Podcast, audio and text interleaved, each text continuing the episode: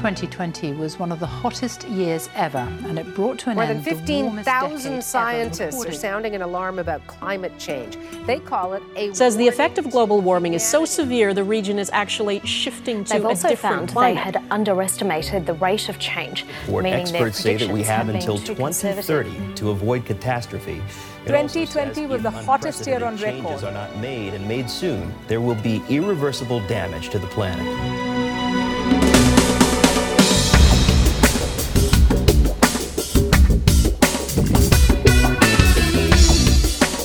Hello and welcome to My Green Podcast, the show about accessible, sustainable living. I'm Jarvis Smith. I'm Katie Hill. And I'm Joe Wood. This is the show where we look at how to live a sustainable, ethical life without drastically altering your lifestyle or blowing up your bank account. Everything from quality green products and where to get them to easy changes you can make now to make the world a healthier place. Later in the show, we'll be joined by Bevis Watts, CEO of Triodos, a leading sustainable bank. But first, let's have a look at some of the recent environmental news.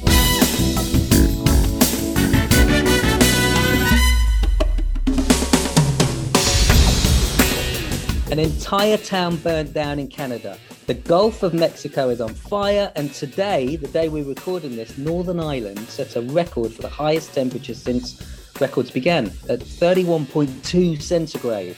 Now, we're seeing firsthand how the climate crisis is creating extreme weather. We're all feeling it. It's been super hot. Joe, Katie, what have you got to say on this weather changes? Gosh, you know, I, I know I might be a bit controversial here, but hasn't the weather always changed throughout time?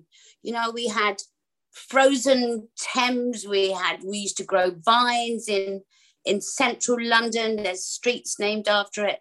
Is this just a natural process? Or and is uh, I I- I'm not sure. I don't know.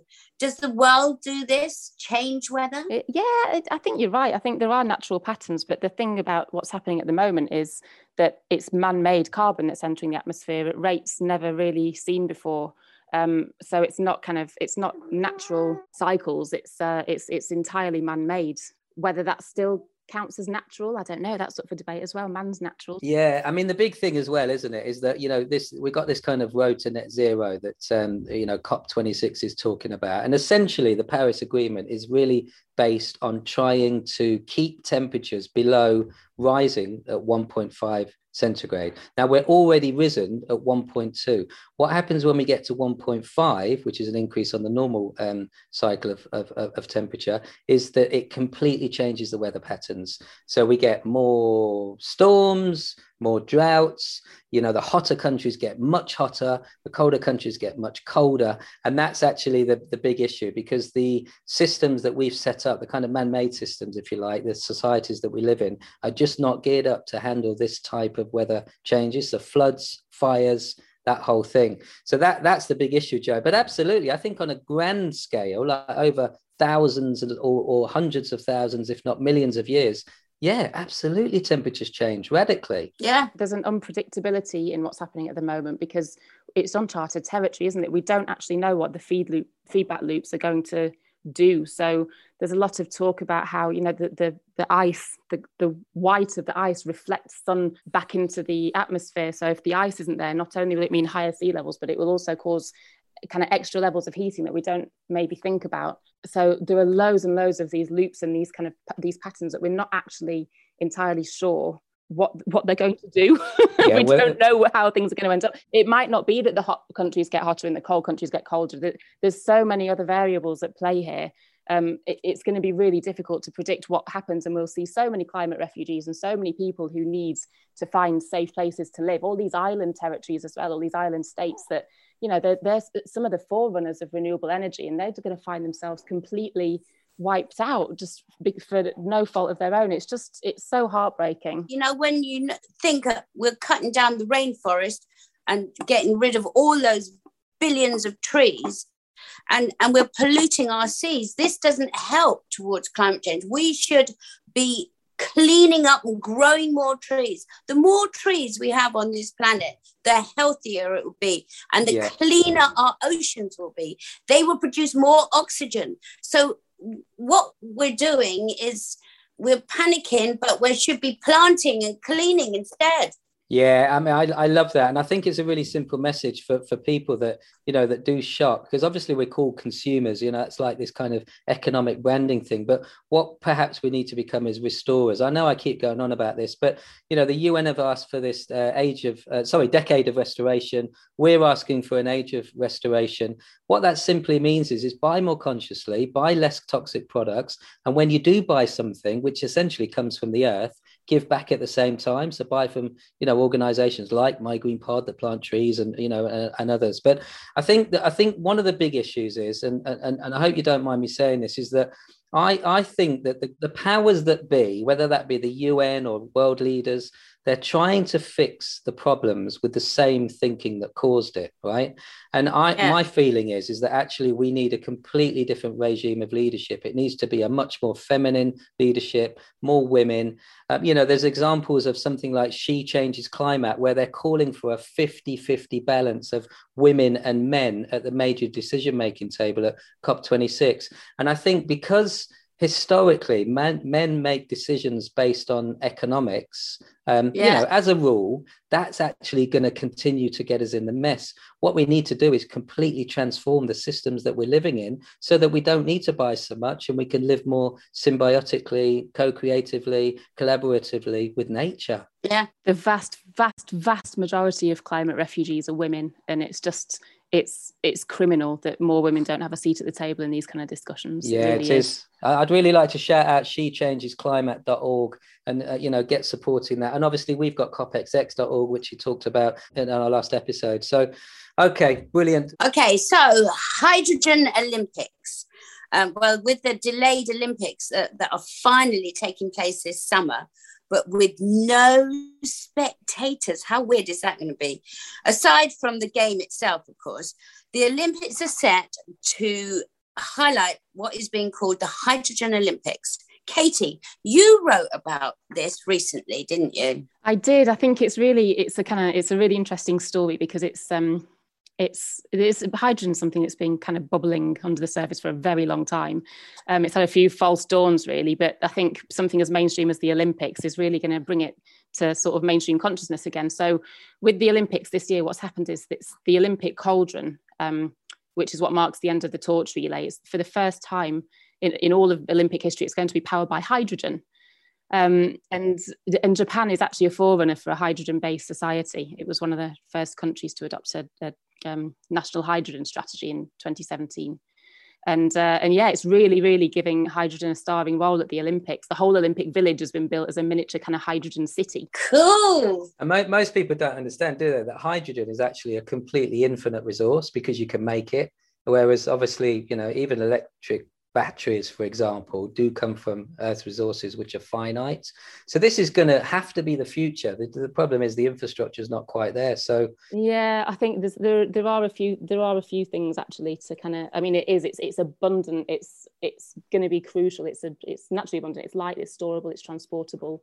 Um, it, it, causes no emissions at all when it's produced with renewable energy. But that's what's key because at the moment, a, a tiny, tiny, tiny amount of hydrogen is being produced with renewables it's all being produced with fossil fuels so it's kind of it's all a bit kind of um it's not necessarily the the the wonderful solution that um that we think it might be. How can how can people get behind supporting a hydrogen movement katie? What like what what could people do? It's not so much about getting behind supporting i think everybody agrees on all levels that hydrogen has to play some sort of role in our transition to net zero but mm. the question is around what that role is and what kind of what sectors it's going to be the most dominant in and, and where it really fits in. Because if you think that less than 0.7% of the current hydrogen production is from low carbon supplies that's a lot of um, fossil fuels that we're using to actually create the, the hydrogen in the first place. Yeah. So refrigeration systems which is has a huge impact and obviously transport and travel and things like that. You know, they're, they're, they're really big, uh, kind of, I guess, simple wins when we move to a hydrogen um, economy. We've got so much work to do on this planet. It It's just unbelievable, isn't it?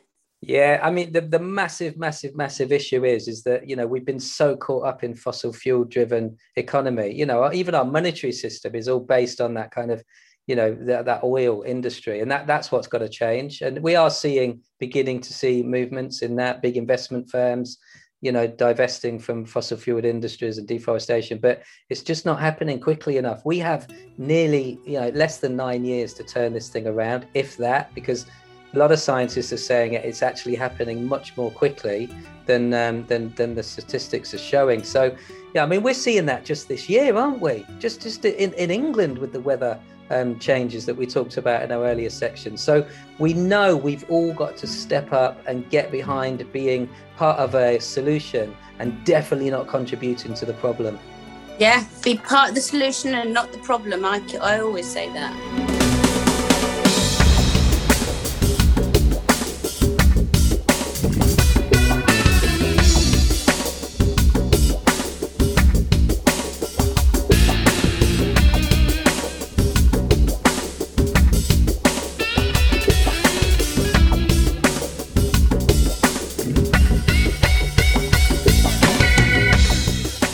Now it's time for our regular feature. Let's talk about six, baby. Six easy steps anyone can make to lead a more sustainable life. So, today we're going to talk about step three how we power our homes. oh well i mean look the easiest quick win is for you know anybody can do this that's listening is to switch to a hundred percent renewable energy tariff and you know, we talk about Octopus because they're the fastest growing 100% renewable energy company, but there's Bulb, there's even E.ON now. I mean, the thing to do is obviously pull away from those companies that are not 100% renewable. That's the most important yeah. thing. Well, I used to have renewable energy when I lived in London, um, but now I am off the grid. oh, Joe, you're just honestly, we are so jealous about your off grid living. And so that means you are completely powered by what? Solar, wind? Solar. So, yeah, completely powered by solar. Yeah. But you know, I do have to have a backup generator for when it's you know there's not much sunshine. But right now, it's uh, my generator doesn't work at all because I've got we've got so much sun, and I and I've also got my own water. So um yeah wow. I, I, Amazing. I like that have you got a storage battery then do you do you have a storage battery that, that yes that I've you got yeah 24 storage batteries actually 24 gosh that yeah. castle must be huge that you're living in no it's not it's a little farmhouse i know has it affected the way that you live joe has it changed anything about your day-to-day kind of how you use energy and how and when you yes. use it so yes, without a doubt.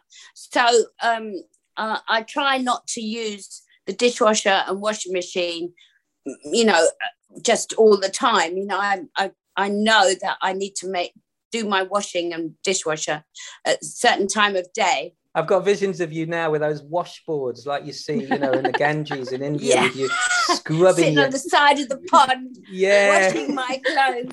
No, so, scrubbing them.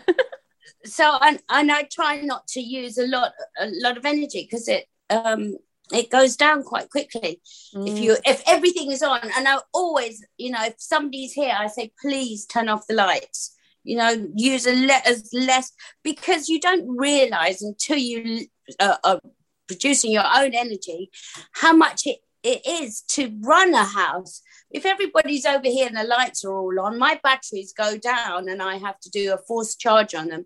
So i mean it's amazing how willy-nilly i used to live with lights on all the time in my house and never even given it a second thought. Well, you just take it for granted, don't we? I mean, that's yeah. point. This this whole movement is about us be, becoming more aware, more conscious, more in response, and that again being uh, a solution and not a problem.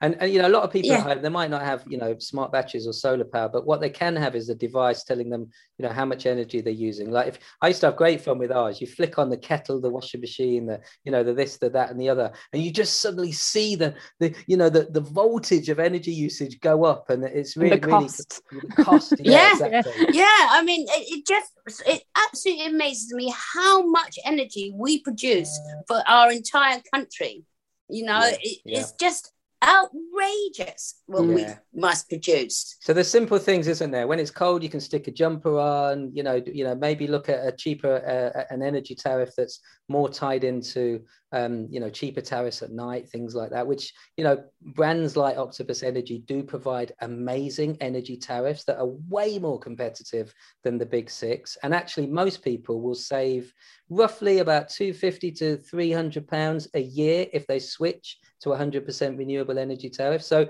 that's definitely yeah. a win. And yeah, yeah, just be just to be more conscious as well about what what you're using and when. And like you said, Joe, turn the lights off if you're not in the room. Turn the lights off. It's ridiculous. Yeah. It, you know, just save the energy. Otherwise, how are we going to run our electric cars as well as our homes? Mm.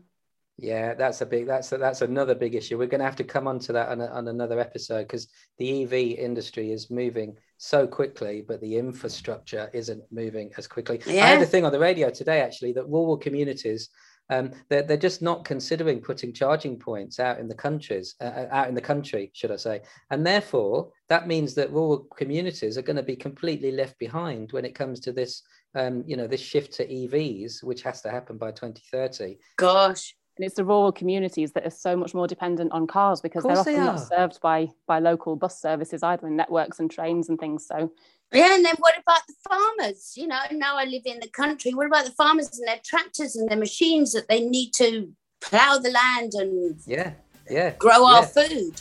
Yeah, exactly, yeah. exactly. Anyway. So we'll we'll come on to that in another episode for sure.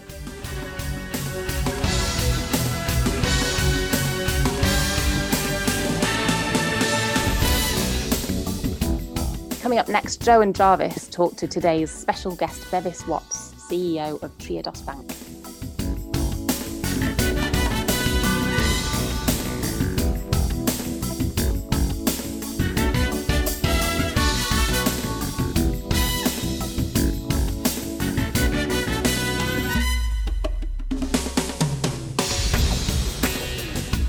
Our guest today is CEO of Triodos Bank, the sustainable bank that is a pioneer in using finance to invest in projects that are good for people and planet. Welcome to My Green Podcast, Bevis Watts. Hello, Jarvis. Hi, nice to be with you. Hi, Bevis. How are you? Hi, Joe. Good to meet you. All well, thank you. Are you any relation to Charlie Watts?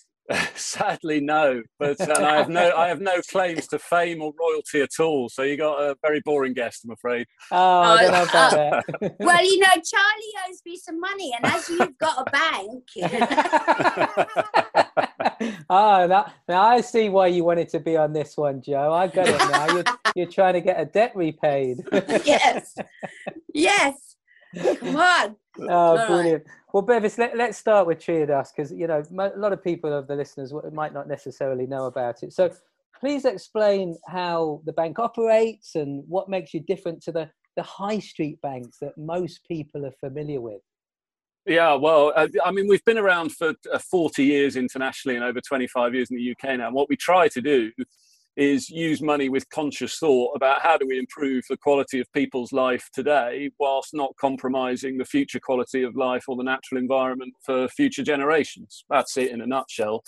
And I suppose what we try to do is we seek to be a reference point to show that banking can be different. It can be a force for good. You can use money in a way that benefits people and the planet, and uh, and um, yeah, and we and we also have a different um, banking model. But if you're going to say you do that, and put yourself on that pedestal, then then you have to be transparent. So we publish every loan and investment that we make. So we allow the customers and others to scrutinise whether we get uh, that mission of the bank right. You use people's money to to make a better planet like what? So um, we, we invest across broadly uh, three um, themes, so social, cultural, and environmental. So you'll find us in financing charities and social enterprises, things like oh, housing associations, and all sorts of things you can imagine, food banks, but um, also on the environment. So we're world renowned for renewable energy, organic farming, fair trade.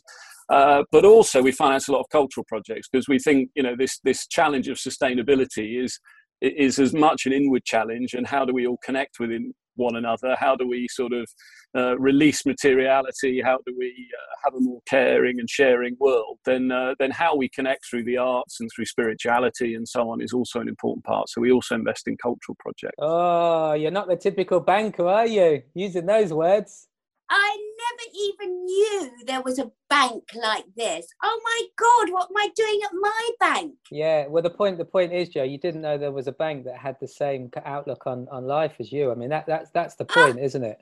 Yeah. Yeah. Unbelievable. Yeah. I love that. Yeah, it is amazing, and I think it's so important that you're not. You know, the, the bankers unfortunately have a pretty bad name for themselves, particularly after you know some of the some of the ways that we've had to pick up the banks after the uh, you know the, the disgusting behavior of some of them in the past. But the point of view is is that if people do want to actually live a lifestyle that's sustainable that includes all the pillars of society right? And money's the one thing that actually makes the certainly the human cycle of the world go round. And with you people are, are you know they're confidently putting money into projects that are better if not brilliant for people and planet. Whereas you know current investment funds and institutions are still funding deforestation fossil fuels and yeah. these awful things. Yeah. so yeah. Oh my god i think i love this bank. Oh there's a, there's a match made in heaven today. Maybe ah. this is this is going to be a valentine's day special i think we'll send you the link to apply, Joe, straight after this. Don't worry. So, uh, triodos.co.uk. you haven't got much money left, though, Joe, have you? Because you've spent it all on planting trees in your in your garden. Yeah, I'm looking for a, what do they call it a um, a grant to do some more. well, you know what? The government are funding uh, lots of lots of rewilding projects at the moment, so your land could become part of that. I live up, up at the Broughton Hall Estate, Bevis, just outside of uh, Skipton. And we've actually got the biggest rewilding project in the UK happening right outside my windows on yeah, lovely. doorstep. Yeah. It's, it's amazing. It, it's an area we have been working on actually. We um, we're leading four national pilots uh, called nature-based investment. So really trying to wrestle with this problem about how can you finance rewilding or landscape scale restoration of nature by connecting it to economic outcomes? So yeah. we're, we're, leading four projects. One of them is a big um, natural flood management project where uh, insurers, water companies, flood management agencies will all put money in over a 10 year period to, to sort of use nature to reduce flood risk. And um, off the back of that, we can raise money to do multi million pound landscape scale restoration, planting trees, re you know creating meanders in rivers again all that sort of stuff. So it's a yeah it's a very cutting edge area we're fascinated by as well. There you go joe. There's your there's your streamline for the funding. You just need to speak to bevis. I'm going to watch out. I'm definitely going to. That is just i mean i think that's wonderful. That's what i've always wanted in a bank to have the same kind of views as me. How long has it been going and when did it start so the, the bank originally started in the Netherlands in 1980, but we're now in ah. Spain, Germany, Belgium, uh, and the UK, and, and internationally through an investment management business. So if, if you put your savings or have your current account with Triodos in the UK, then we will lend that out to projects here. But if you invest in a stocks and shares ISA, we have an international business that will invest in um, uh, best in class sort of uh, multinational companies or pioneers in different sectors. So uh, yeah, so there's a whole range of ways you can use your money. As um, as you were saying, I think what we're trying to encourage people to do is align their money with their values. You know, where where you choose to yeah. spend, save, and invest is is a kind of vote for the world you want to see. Yeah, a few years ago, I was at a bank. I won't won't mention the name, uh, and I said they said we want to. You should invest some money, Joe. And I said, yeah, I'll invest some money, but I don't want it invested in anything at all that will hurt the environment. And they turned around to me and said, Well, we're not going to be able to find you anything. I said, You're kidding. Why wouldn't you be able to find me something that was going to help the planet not do any damage? And they said, We don't have it. So that, but that was about eight years ago. Yeah. Yeah th- things are changing. So, I mean, it, what, what banks have historically done is given people assurance over minimum standards, as Jarvis was saying earlier, but that, that doesn't really cut it. It's bare minimum sort of things you will exclude investing in, like arms or uh, and, and, so on. But it's it's not very progressive. But things are changing, and I think we're in a strange period where for the next two or three years you'll see a lot of greenwash and banks claiming they're great for the environment and they're making big climate change commitments. But you'll see standards coming to the fore, so you'll be able to get in in a few years' time, I'm sure, much more confidence in what you're investing in and the fact it is actually, you know, uh, uh, having an impact on biodiversity loss or on climate change. and That's so on. good to know. It's good to know because I think the whole the whole movement around ecocide and you know these big corporations that are damaging the planet they should be held accountable for it. So it's lovely to hear that banking and and and, and just to be clear, you you are a business bank, but you're also a B, a customer bank as well. You know there are there are personal accounts that people can have and business accounts, right? Yeah, so the, the model is absolutely individuals choose to have their current account savings investments with us, and then we don't borrow from other banks. So that's the only way we're financed, which makes us independent and quite resilient uh, in hard times. But then we will lend that out to uh, projects in the UK if you choose to save with us here and, uh, and so on. Yeah. That's really lovely. Can I ask you, Bevis, because although you're currently the CEO um, and you've been senior there since you know 2016, but what other major achievements have you had, and what were you doing before you got into to, to banking? Oh well, I, I, I, the some of the press dubbed me the first environmentalist to run a bank because I've spent twenty odd years working in sustainability in different guises. So the early part of my career is uh, was spent in the recycling industry, and uh, and yeah, I'm quite proud of some of the things we did there. I was part of the early team at WRAP, the Waste and Resources Action Programme but uh, and, and, trying to sort of bring multi-million pounds of investment into the UK recycling sector when it was still very embryonic. But um, I also ran one of the wildlife trusts in the UK because conservation and nature, as Joe and I were talking about earlier, is is a great passion. I've volunteered internationally on on different inter- international marine conservation projects. So I was. Uh, yeah, chief executive Avon Wildlife Trust for a while. Still, uh, still try to keep my, my fingers in and help out and uh, and volunteer on conservation projects where I can. Lovely. I bet there aren't many uh, it's a major major bank executives, C-suite execs yeah. that can say that. that yeah, have yeah that for sure. yeah. Yeah. That that said, there's a lot of good people who work in banking, and I think we kind of need to help yeah, them on this transition. You know, because the, the bank bashing has has been justified in recent years, but it's not really moving the debate on. And and ultimately, banking is man-made. This system we all now live in is something we created, so we have the power to change it. We just have to find the right people and the right advocates. But yeah. Yeah, we love that, don't we, Joe? People power, because we're saying it's it's got to come from the grassroots up, and if it can come a little bit from the top down, we can meet in the middle, and then we, you know, we get to create a better world. So, do you live a sustainable life at home? Yeah, well, I hope so. Uh, crikey, pick an area of my life. I mean, I cycle just about everywhere I can, journeys wise, but uh, yeah, there's no shame in my fridge. You'll find everything uh, organic uh, and, and yes. local, if not. And um, yeah, and I'm a big. Um, I, I, live in uh, well, what was a, a terraced house in Bristol, but uh, it's got quite a big garden. It's a mistake to buy a flat for the garden, but that's what I did. But uh, I grow loads of my own herbs, fruit, veg. Oh, that's great. Um, big wildlife area. So, yeah, no, I mean, uh, if you've been working in this sector for twenty odd years, you have to you have to walk the talk. So, and I, I, I believe in it. So, yeah. we were talking when we are talking to one of our other guests. You know, there, there is no such thing as perfect, but there is when when living a sustainable lifestyle. But there is as close to, and that is exactly what you're saying: growing your own. You know, yeah. getting renewable energy. You know, investing in the right way, and you know, all, there are there are lots of great things that we can all do as small steps individually that have a huge impact if if we all collectively take these steps. And that's what we've got to do, right? We're in a yeah. time of crisis. Yeah, yeah, absolutely. And and people often don't think of the obvious things, so they don't think about their bank. You know, we're just about now getting. Oh. If you change your electricity supply, you might get renewable energy and yeah. and so on. But we've got to think a lot more laterally. But also, we've got to help each other because we shouldn't be snobbish on this journey. You know, I've learned loads over 20 odd years and have adjusted things. And I, I think, and still have loads to learn in different areas, you know, but, uh, but I think the more, the great work you do at My Green Pod, the sort of store you've got and everything else, the more we can make it easy for people and promote great things and share what we've all learned, the better. Yeah, thank you. That's what it's all about education. It's educating people so that they know that there is another way to live besides what they're used to. I, I live off grid actually. Yes, you are. I have my own water, my own solar panels, and. Didn't you have your battery pack up on you once, and you were like, well, "Oh no, where are the candles?" No, I had No. to spend the night in the dark with just the fire and candles, and but you know, it's, It'd be been- great. it's not been it's not been easy, but it was a big learning curve. I thought it was going to be a lot easier, but now it's all coming into falling into place. So I've got it all down. You've always been a pioneer, Joe, and that's what I really love about you. That that you've always, you know, you've always been at the front of the journey. And I mean, to go off grid, it's a huge thing to do.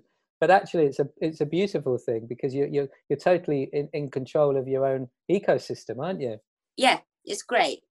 Um, the only thing I didn't have up till now is an organic bank. And now you have yeah. Yes. yeah. Well, some some people do, call us the organic bank because we've banked uh, the Soil Association for many many years, and a lot of the leading organic brands in the country and so on uh, yeah are customers of us. So um, yeah, we're often associated with that. But wouldn't it be great? I was just thinking, could I take a bank off grid because we've got solar panels and rainwater capture, but then I'm thinking the regulators might have an issue if the phone lines if the phone lines went down and people couldn't get their money. So yeah, uh, you'd have to bury the money and in in the garden. Yeah. Maybe yeah maybe maybe actually there's a there's a there's a model in that. You could put seeds into money and you know when it comes out a date where people just put it in the garden rather than sending it back. That'd be quite a nice model wouldn't it? But joking aside um did you ever imagine yourself becoming a banker? Like back back in the day when you were environmentalist and sustainability did you ever think oh i'm going to become a banker?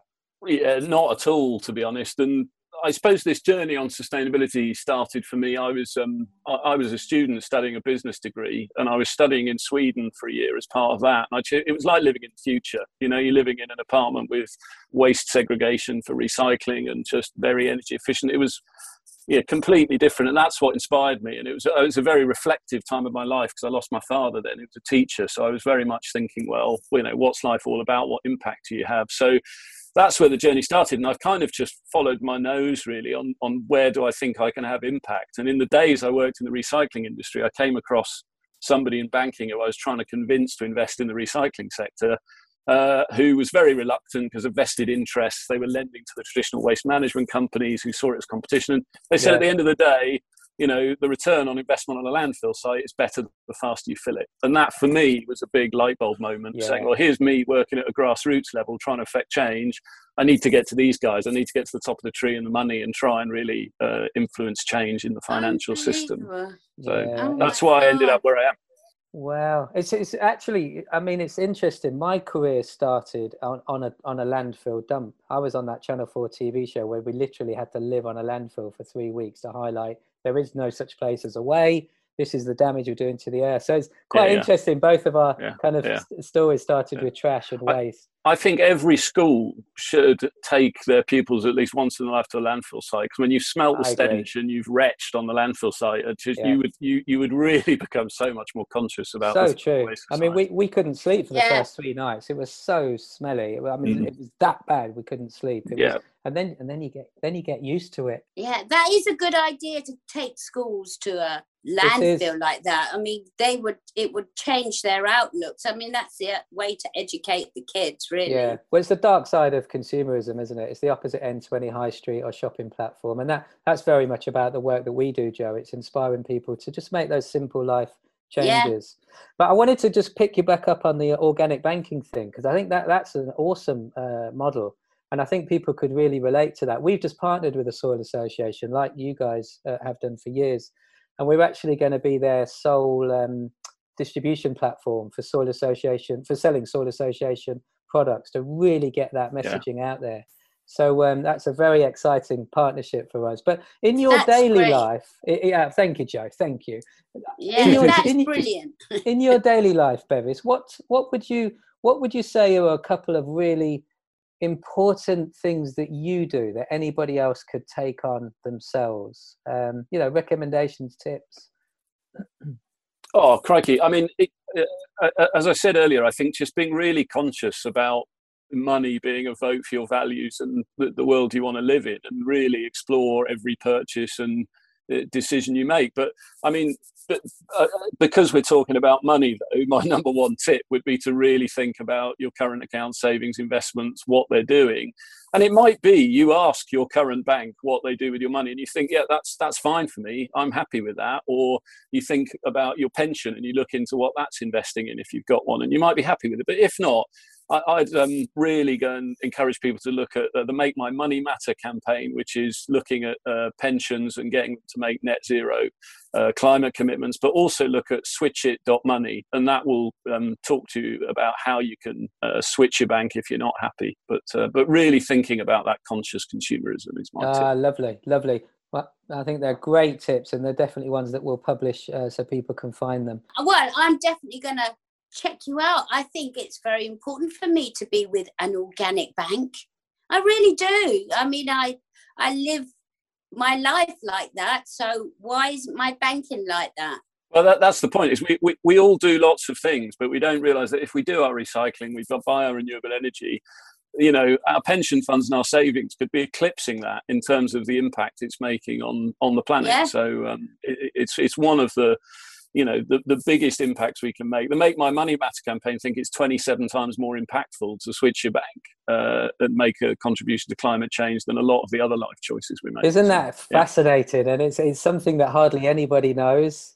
Yeah, that's it. I mean, even I didn't know, and I thought I knew everything. yeah, yeah. Well, I'm glad. I'm glad because that's that's why we've got our guests that we have. uh, You know, they're here to inspire us and for us to learn from, and you know, for people to get on board with very very simple switches that they can make in their lives. Because we know 90% of people in recent studies want to live more sustainably.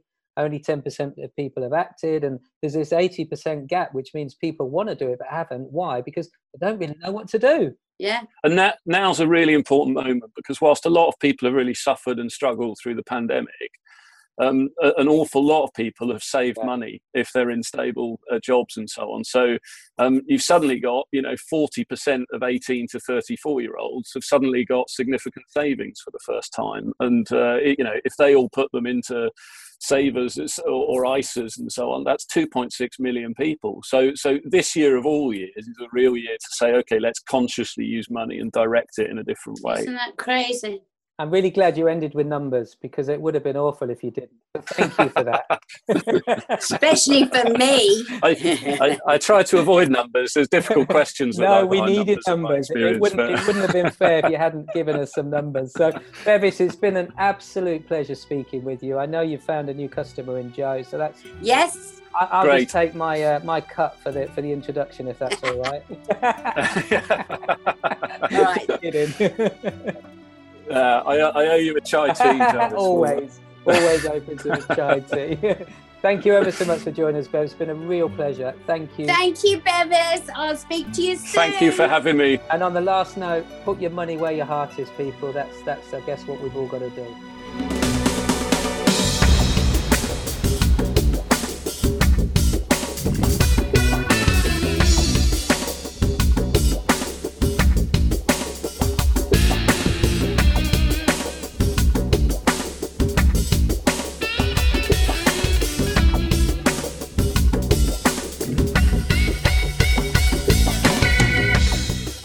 So that's our show for this week. We hope you enjoyed and gained some really useful tips on living ethically.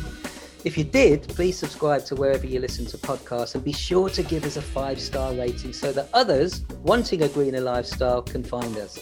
Thank you to our guest, Bevis Watts. No relation to Charlie. We'll put links to the Triodos website on the show notes. Follow us at Joe Wood Official and at My Green Pod. For more tips and the latest ethical news, go to mygreenpod.com or email us at hello at mygreenpod.com.